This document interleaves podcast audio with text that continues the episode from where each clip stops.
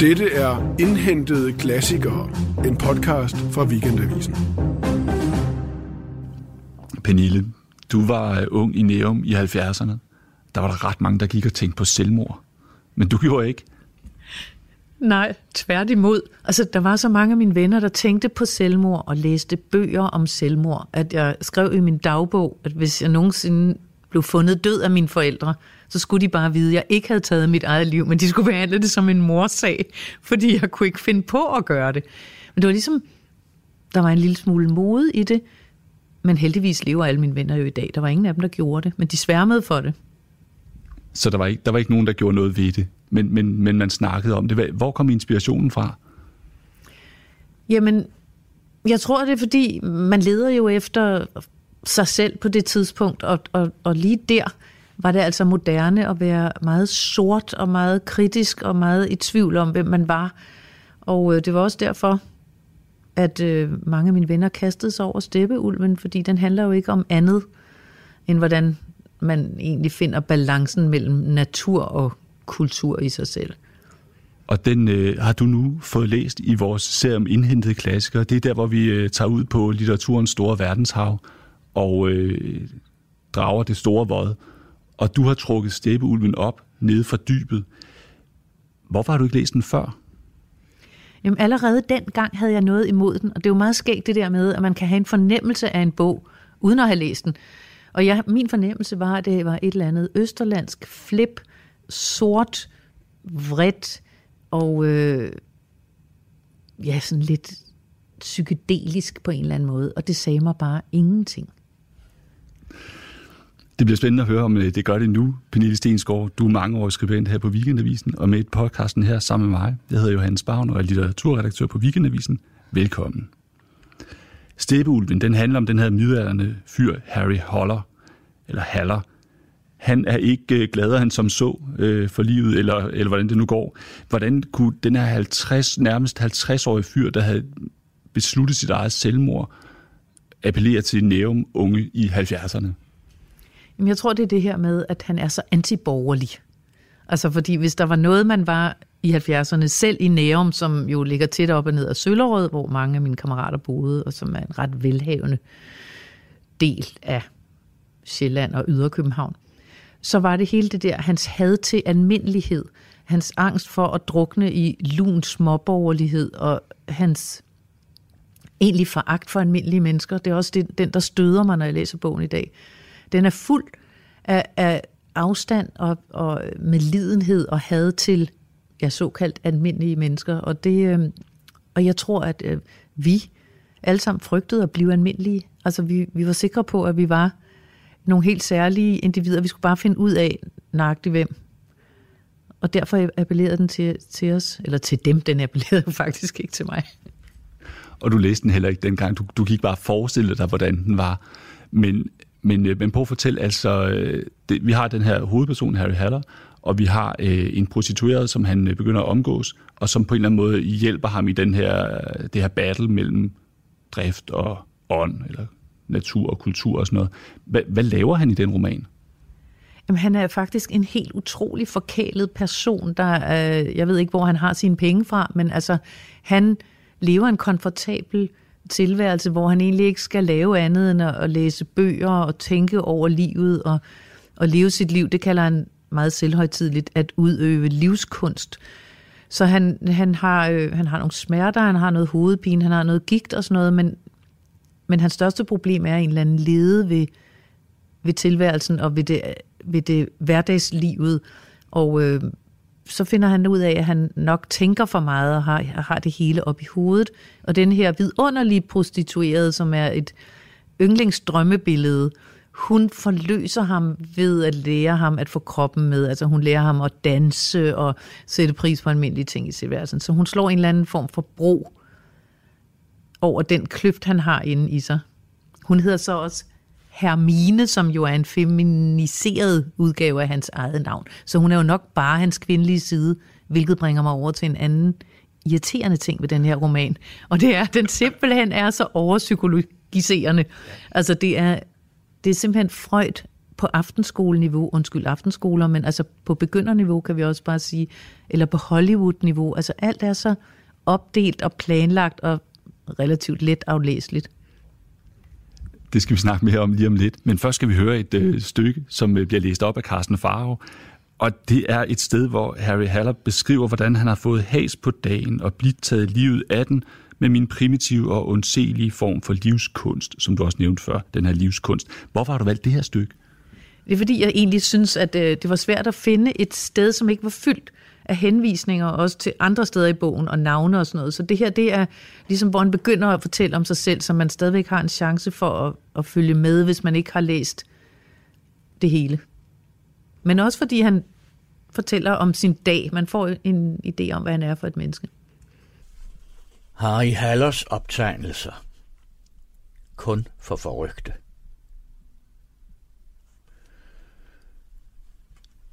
Dagen var gået sådan, som dagene går.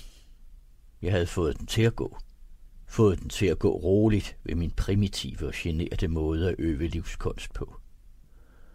Jeg havde arbejdet nogle timer, læst de gamle bøger, havde haft smerter et par timers tid, sådan som ældre mennesker netop kan have det, havde taget pulver og glædet mig over, at smerterne lå sig overliste, havde taget et varmt bad og indsuget den behagelige varme, havde fået post tre gange havde gennemset alle de undværlige breve og tryksager, havde gjort mine åndedrætsøvelser, men i dag er malighed undladt tankeøvelserne. Havde været ude at spacere en time og havde set smukke, fine, kostlige fjerskymønstre tegnet på himlen. Det var meget smukt, ligesom læsningen af de gamle bøger, og ligesom at ligge i det varme bad, men øh, alt i alt havde det ikke netop været nogen henrivende, ikke netop en strålende, en lykkelig dag, eller en glædesdag, men en af disse dage, som for mig i lang tid har været det normale og sædvanlige, en ældre, utilfreds herres dage, behagelige med måde, absolut udholdelige, tålelige og matte, uden særlige smerter, uden særlige bekymringer, uden egentlig sorg, uden fortvivlelse. Dage, på hvilken også spørgsmålet, om det ikke var på tide at følge Adalbert Stifters eksempel og tage sit liv, mens man barberede sig, roligt og savligt blev overvejet, uden ophidselse eller angstfølelse. Den, der har oplevet andre dage, dagene med gigtanfald, eller med den frygtelige hovedpine, der ligesom var groet fast bag øjenæblerne, den der djævelske hovedpine, der jo al virkeløst fra øjne og øren og forvandlede alt glæde til smerte, eller hine dage, hvor sjælen var som død, hine nederdrægtige dage med indre tomhed og fortvivlelse, på hvilke menneskeheden og den såkaldte kultur midt i den ødelagte og af aktieselskaber udsugede verden i sin forløjede og gement udpungende markedsglans ved hver skridt griner imod os som et brækmiddel, der er koncentreret i og driver vort eget syge jeg lige til utålighedens grænse. Den, der har oplevet hine helvedes dage, han er meget godt tilfreds med sådanne normale, eller halvt om halvt normale dage, som den i dag. Han sidder taknemmelig ved den varme kakkelovn, og taknemmelig fastslår han ved læsning af morgenbladene, at heller ikke i dag er der brugt en krig ud, ikke oprettet noget nyt diktatur, og ikke afsløret noget særligt grejt svineri i politik eller i videnskab. Taknemmelig stemmer han strengene på sin rustne lyre til en mådeholden, tålelig glad, til en næsten fornøjet takkesalme, med hvilken han keder sin stille blide, måske med brom bedøvet, halvtilfredshedsskud. Og i denne tilfredse kedsomheds tunge luft, i denne smerteløshed, som er takvær, ser de begge, hvordan den triste, nikkende halvgud og det lidt grånende halvmenneske, der dæmpet synger salmer, ligner hinanden som tvillinger. Det er så smukt med den tilfredshed, med den smerteløshed, med disse udholdelige dage, hvor hverken smerte eller lyst våger at skrige, hvor alt kun visker og går på tåspidserne. Nu er det desværre sådan fat med mig, at jeg netop ikke ret godt kan udholde denne tilfredshed. At den efter kort tids forløb bliver mig frygtelig forhat og modbydelig. Og jeg må flygte fuld af fortvivlelse til andre luftlag, om muligt på lystfølelsens vej, men i værste fald også på smertens vej. Når jeg en stund har været uden lyst og uden smerte, og indåndet de såkaldt gode dages lune og flove tålelighed, så gør det mig i min barnlige sjæl så inderlig ondt, og jeg føler mig så elendig, at jeg kaster den søvnige tilfredshedsgud, den rustne taknemmelighedslyer op i hans tilfredse ansigt, og hellere føler en rigtig djævelsk smerte brænde i mig, end denne sunde stuetemperatur. Så brænder der i mig et vildt begær efter stærke følelser, efter sensationer, et raseri mod dette afdæmpede, flade, normaliserede og steriliserede liv, og en rasende lyst efter at slå noget i stykker. Måske et varehus, eller en katedral, eller mig selv. At begå forvågne dumheder, at rive perukkerne af et par højagtede afguder, at udruste et par rebelske skoledrenge med den længselsfuldt ønskede billet til Hamburg, at forføre en lille pige, eller dreje halsen om på et par repræsentanter for den borgerlige verdensorden. Til den havde, afskyet og forbandede jeg frem for alt på det inderligste. Denne tilfredshed, denne sundhed, denne velbehagelighed, denne af borgerne dyrkede optimisme, dette fede opdræt af alt det middelmådige, normale og gennemsnitlige, som trives så godt. En sådan stemning afsluttede jeg altså denne tålelige gennemsnitsdag, da mørket faldt på.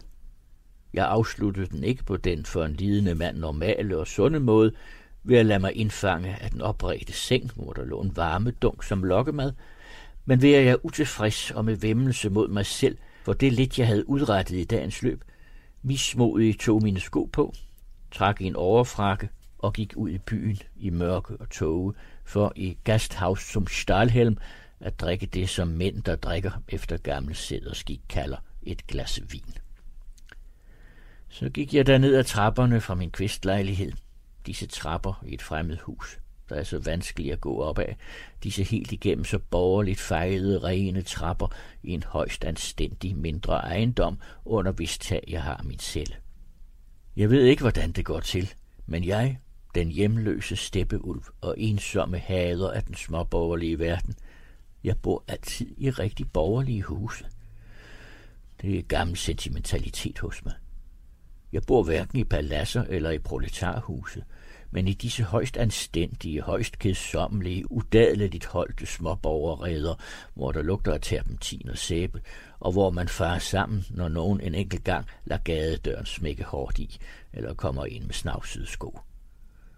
Jeg elsker uden tvivl denne atmosfære helt fra min barndom, og min hemmelige længsel efter noget sådan som et hjem fører mig stadig håbløst tilbage på disse gamle dumme veje.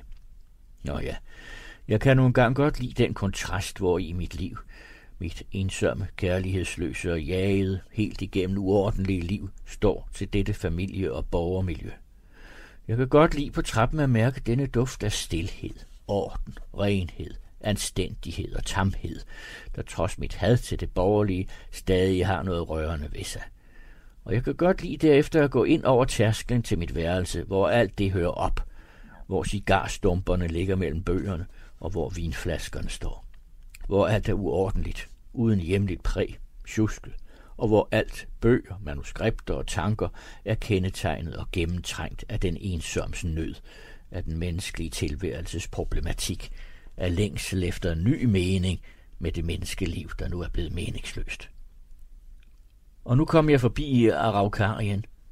På første sal i dette hus er der en lille trappeafsats foran en lejlighed – og denne lejlighed er uden tvivl endnu mere udadelig, mere ren og mere fejet end de andre, for denne lille afsats skinner af en overmenneskelig velholdthed.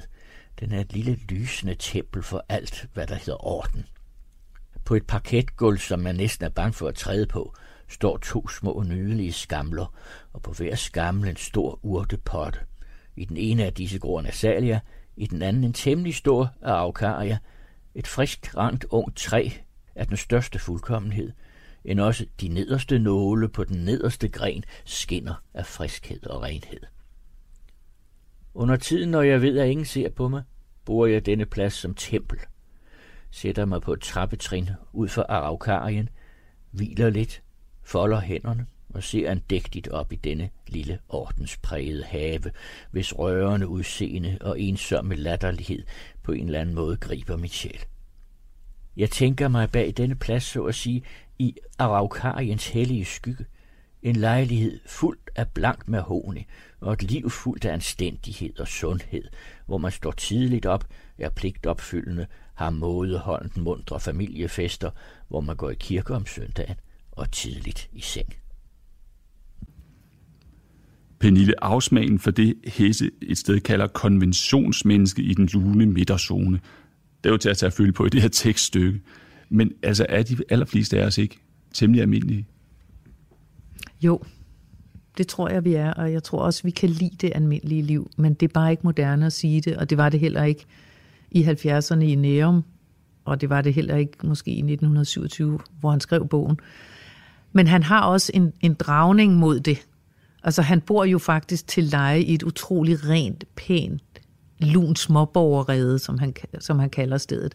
Så han er også sådan lidt, lidt tiltrukket af det, men, men, men der er den her åndsaristokratisme øh, og, og afstanden til øh, stuepiger og bagerjomfruer. Der er intet i verden, der kunne interessere ham mindre. Men men så ligger han der i sit øh, badekar og, og, og glæder sig over, at dagen næsten heldigvis er gået, og alt er på en eller anden måde, som du siger, rent og purt. Men så flipper han jo også ud.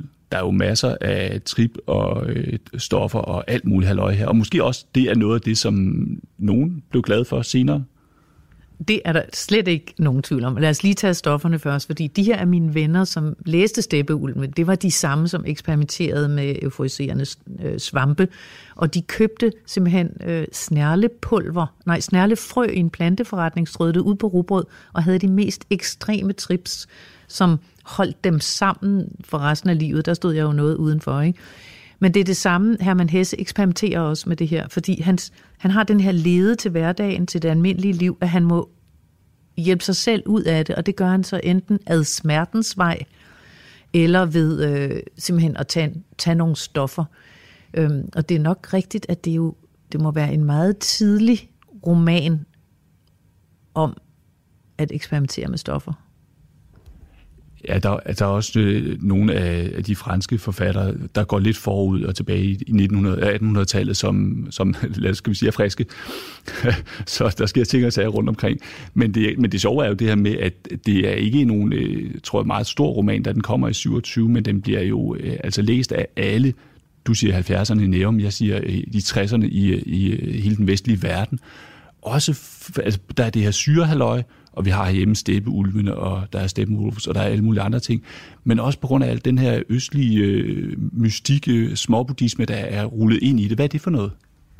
Jamen bare jeg vidste det, fordi det er lige præcis det, der aldrig rigtig har interesseret mig særlig meget, og heller ikke gør det i dag. Jeg synes simpelthen, det er så uinteressant. Jeg synes, kristendommen er meget mere interessant. Jeg forstår ikke, at der ikke er flere, der vælger at søge i den retning, men øh, fred være med det.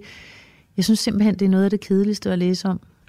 Men, men det er jo fint nok, du så ikke strøede øh, det her ud på rugbrødet og alt det der, men var du aldrig bange for at gå glip af noget? Altså, jeg følte mig helt klart udenfor. Øh, og jeg tror egentlig også, jeg tror egentlig også, at jeg øh, altid har været ængstelig, altså et ængstligt barn, og sikkert også en ængstelig ung, og derfor har holdt mig meget på fornuftens vej. Men jeg vil sige, jeg har sgu aldrig fortrudt ikke at tage stoffer. Men havde, havde du lyst til at springe over gæret dengang? Nej, egentlig ikke. Altså, jeg, jeg, jeg synes faktisk stadigvæk, det er ret frygtindgydende, det der kontroltab, der må være, og, og det her flip, selvfølgelig har jeg røget hash, og der har jeg også været godt ude over stepperne. Og lige så snart jeg kom det, så holdt jeg op med at ryge. Jeg synes, det var skægt til grine-niveauet, men jeg synes ikke, det var skægt at komme ind i i nogle andre verdener og ligesom miste jordforbindelsen. Jeg bryder mig, jeg bryder mig sgu ikke om det. Når du siger det med, at det er, er Freud og Nietzsche på aftenskoleniveau, så er det, for dem, der læser det i avisen, er det, er det ret hårdt udsagn, Pernille. Altså genkender du slet ikke noget af det, han længes efter? Jo, selvfølgelig gør jeg det. Jeg genkender egentlig også hans lede ved overfladiske, velbehagelige ting. Altså hvis det hele bliver sådan noget, så vil jeg jo også kede mig ihjel. Altså han, han, han skruer totalt op for sit had nogle steder, og for sin satire. Der er en vidunderlig, øh, et vidunderligt kapitel, hvor han bliver inviteret hjem hos en professor, og han kan bare ikke holde masken. Han kan ikke lade være med at fortælle dem, hvor dødssyge de, han synes, de er, hvor nogle kiksede billeder, de har hængende på væggen. Øh, han siger til dem, at jeg er syg, og jeg har knald i låget, og, og, jeg, og jeg keder mig, jeg kan ikke være mere. Han stormer ud af døren og sådan noget. Altså, det er jo, en, det er jo simpelthen så skønt, fordi hvem har egentlig ikke haft lyst til selv at gøre det, hvis man har siddet til en velbehagelig og glat middag og talt om ingenting. Der er han virkelig god. Så er der hele det her spil, han har kørende mellem drift og ånd. Altså, øh, hvordan, hvordan synes du, han får landet det? Noget af det er jo godt. Altså, det, det kan man ikke komme udenom. Der er, bare, der er også bare gået nogle år siden 1927, og, og, og meget af det, vi ved i dag, og som vi har lært i folkeskolen og i gymnasiet, det har måske været nyt for læserne dengang. Jeg synes, jeg synes egentlig, han gør det meget godt, men han er også indimellem ret belærende, og så kommer der perler ind imellem, og der kommer jo egentlig også en slags løsning på, hvordan man skal leve, synes jeg, i den, som jeg egentlig anerkender og er enig i, nemlig at vi kan være, altså der er tusind nuancer i os, og, og, og vi ligesom muterer hele tiden og bliver anderledes. Altså der er, der er en bro mellem kultur og natur, som, som hele tiden sådan bliver længere og kortere og alt muligt. Altså den der idé om, at man er et menneske, ligesom fuldstændig, den øh, er han jo uenig i, og det, jeg tror, det er en god måde at leve på, at man siger, okay, hvis jeg har det sådan, så er jeg åbenbart også sådan. Altså, hans tilværelsesanvisning, at man kan være så mange forskellige, og en den ene dag, og en anden den anden dag, det, det tror jeg egentlig er meget beroligende. Pernille, du var, du var ret skeptisk over for den roman, da dine øh, syretrippende venner i 70'erne læste den. Nu er du så kommet efter den, fordi du havde lyst til at indhente den. Hvordan var det? Jeg, jeg, synes, jeg synes jo, altså overordnet set, synes jeg, den er ret irriterende. Det, det må jeg sige. Altså, og, det, og det er så skægt, når man vil indhente en klassiker, så vil man også gerne kunne lide den. Altså, så, så jeg var egentlig venligt indstillet. Jeg håbede, jeg kunne lide den, fordi det er også kedeligt at læse en bog, man ikke kan lide. Men jeg synes, den var noget lang i spyttet. Jeg synes, han er teatralsk, snobbet, sort øh, og ja, belærende. Så langt Pernille Stensgaard om Herman Hesses Steppeulven. De har lyttet til podcasten Indhentede Klassikere, hvor jeg, Johannes Bavn, øh, var vært, Carsten Farve læste op, og Johanne Myggen producerede og stod for teknikken.